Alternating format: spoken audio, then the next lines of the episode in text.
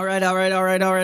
Welcome back to this week's special edition of the Torah Podcast. Baruch Hashem, the channel, the Torah Podcast, the Torah Chachma Umusar channel has been growing exponentially. It's seen a lot of bracha and atzlacha. Baruch Hashem, with the help of Hashem, it's been terrific. And I've even gotten to meet some of y'all. So please, if we haven't been in touch yet, please reach out. So many of the chidushim of pshat or a new idea comes from all of the different listeners that have their own shilas, their own questions, and then I try to research them and we come out with some truth and everybody gains. So please reach out on WhatsApp, 757-679-4497.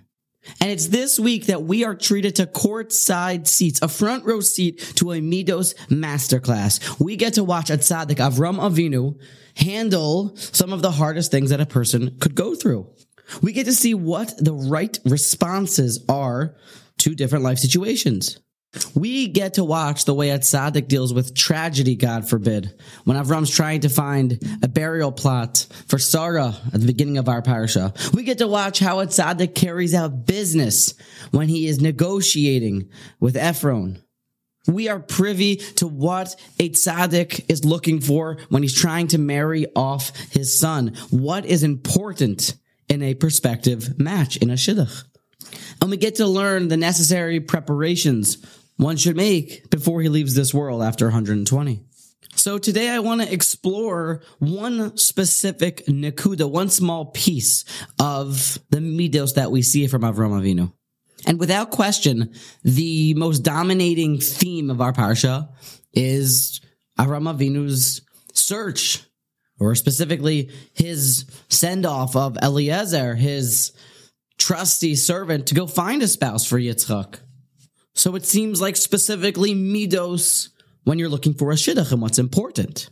So as we begin to explore this, I want to begin by saying that all of the Torah that we have here today on this podcast should go up and beseech Hashem, be a merit that any person that needs a shidduch should find it b'mehera b'yameinu. It should come very, very soon. And they should be zeicha to build a bayis neman b'Yisrael and live happily ever after. And with that, let us begin. There's something different about what Avram's looking for in a shidduch for his son and what we normally look for when we're looking for a prospective match. We normally ask about somebody's midos. Is he a mensch? Is she a sweet person? Are they giving people? And we kind of take for granted, do they believe in God? Do they learn Torah? How is their mitzvah adherence? To the point that we might not even ask the question. And it's odd that if you're medayik the psukim well, seemingly Avraham Avinu doesn't even tell Eliezer to search after somebody who's God-fearing, who even is Jewish, who even believes in God or has discovered God. In fact, Eliezer's only barometer for the match is someone who is willing to give water to me and to the camels and understands what chesed is and what giving is. That's fitting for a shidduch. But what about, does she even believe in God? Is she even Jewish? That all seems unimportant as long as she has good midos. And perhaps one answer is, from one day to the next, our emunah fluctuates. We believe strongly one day, and then the next day we kind of lose faith.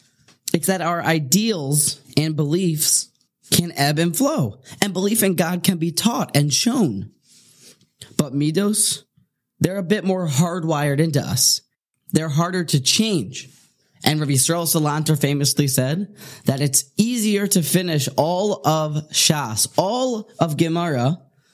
It's easier to do that than it is to even change one Middah, one character trait. Be it as it may, Midos and Chesed and how a person acts, his Derech Eretz, is clearly what Avram cares about in a Shidduch. So we know that Midos are important. Now there's something else odd about this Parsha.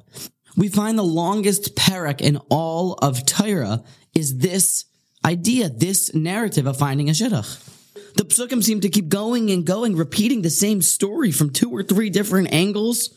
And we know that Rabbi Akiva was darshaning halachos from the mere crowns of letters. And here we have seemingly redundant, extra psukim that just keep going and going. Even the Gemara tells us the world was created with a hey, with one letter.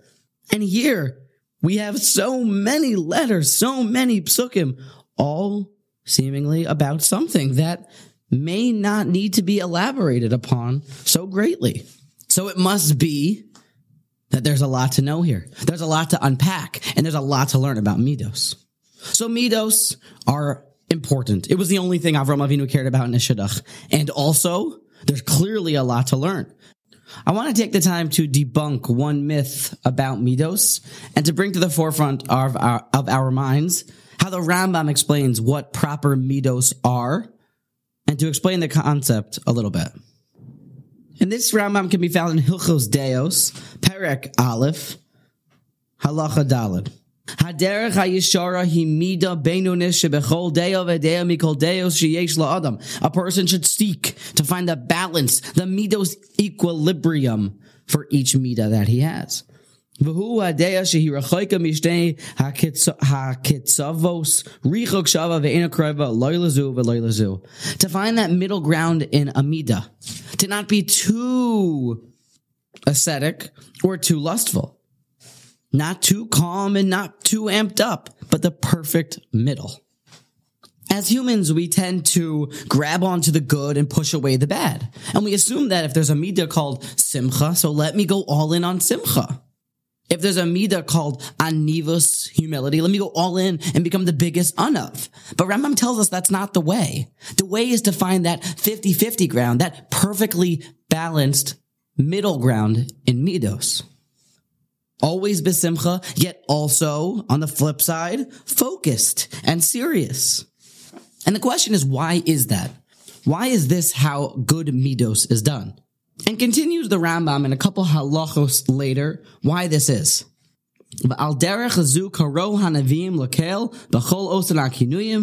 The prophets would give names to Hashem for his midos. Erech apayim, v'rav chesed, tzadik v'yashar, tamim gibor v'chazak, the kiyotze ben, all the different names that they would give to Hashem's attributes. Lahodia, to show. She'elu drachim tovim, because these are the good paths. V'yasharim, that are straight, that are balanced, that are in the middle. Him. The chayiv adam lahanhig atzmo bahen ulehedamos. And we are obligated to mimic Hashem in His ways as much as humanly possible. To become godlike. And when you break it down and you study the world, you realize how balanced everything is, how balanced the Eibishter's midos are. The Mesilas Yesharim explains that if Hashem is a rachum, who's always a merciful father, giving us time to do tshuva, how can He also be a God of din, a God of justice, a God who punishes the wicked? And there's paragraphs on paragraphs from the Ramchal explaining why everything is perfectly balanced and MS and straight. And the world that Hashem created, we know that if there was an inch closer to the sun, it would burn. And if we were an inch further, it would freeze. There's a proton for every neutron and everything is perfectly balanced. Hashem's midos are perfectly balanced, perfectly MS, perfectly just, and the world is the same. Everything, kechut hasaira, in total equilibrium and balance. And we must strive to mimic that in our midos. When giving tzedakah, of course, everyone's going to say that charity is a great thing to do and a great midah and a great mitzvah, but there's halachas. You can't give away more than a certain amount. You can't give away all of your assets and not be able to support yourself. There's a middle target area of the amount a person should give away to tzedakah. There's a very, very subtle line between confidence and arrogance. There's a midah called shiftless, called anivus, and there's a midah called godless, a midah called I am a confident person and get in the way of my Torah and my mitzvos, and I'm not happy because I'm a gadol and it's important to me, the Torah that I'm going to learn and the mitzvos that I'm going to do. Insult me and I won't care because I'm a confident person and your insults don't mean anything. And that's also learned from Hashem, as we say in V'yitei Lecha Amatzei Shabbos. And every place that you find Hashem's godless, you find Hashem's anivus. But there's a midah from Hashem that we learn called godless. And anger, the worst thing. Why would Hashem create us with anger, with this horrible midah that gets us into trouble all the time? Except there's also a time and a place for a father to show anger to his son outwardly to teach a lesson, or a rebbe to a Talmud. There's a perfectly middle balanced area to every midah. But I want to be clear about this. It doesn't mean in moderation. I don't think that's the pshat. Everything should be done at full speed, using it to the fullest extent, but not a hair's breadth into another Midas territory. Fully maximizing kas, anger at the right times, but not encroaching upon peace and shalom even by a hair's breadth. Fully being besimcha all the way, but not encroaching upon yira of Hashem even a hair's breadth.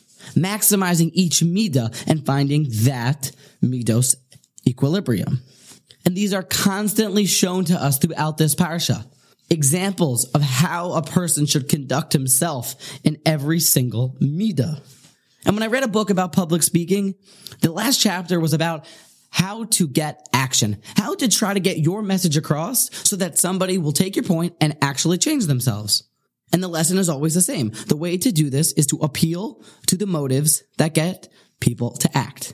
And when it comes to midos, there is no greater motive to get people to act than it's for your own benefit. Maximizing and controlling one's midos is the ultimate benefit to a person. Let me explain.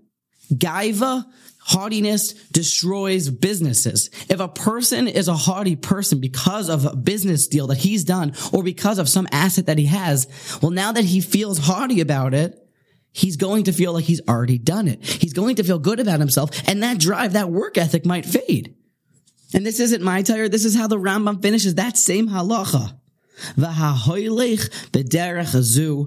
Somebody who goes on this balanced path of midos, mevi tova ubracha la'atzmo. He brings himself good and blessings. Shenemar laman havi Hashem al harama es asher davar elav. So there is no greater reason for a person to perfect his midos than for his own pleasure, his own goodness, his own bracha. Good midos, perfection of character, brings success. Bad midos, God forbid, destroys businesses, destroys relationships, and pulls away bracha. Study this parsha in depth. Go through every one of the psukim and understand what lesson is Avram and the Torah trying to teach me in my midos.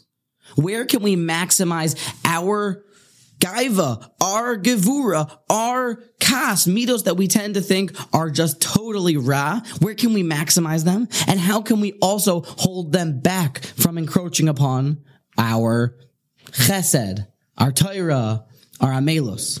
With enough effort and enough prayer, may it be Hashem's will that we are able to overcome those bad midos, but to maximize those midos and to maximize all the good midos. And in that merit, may toiva and bracha be showered upon all of us, and anyone who needs a shidduch should have come bimheira biyamenu very, very soon.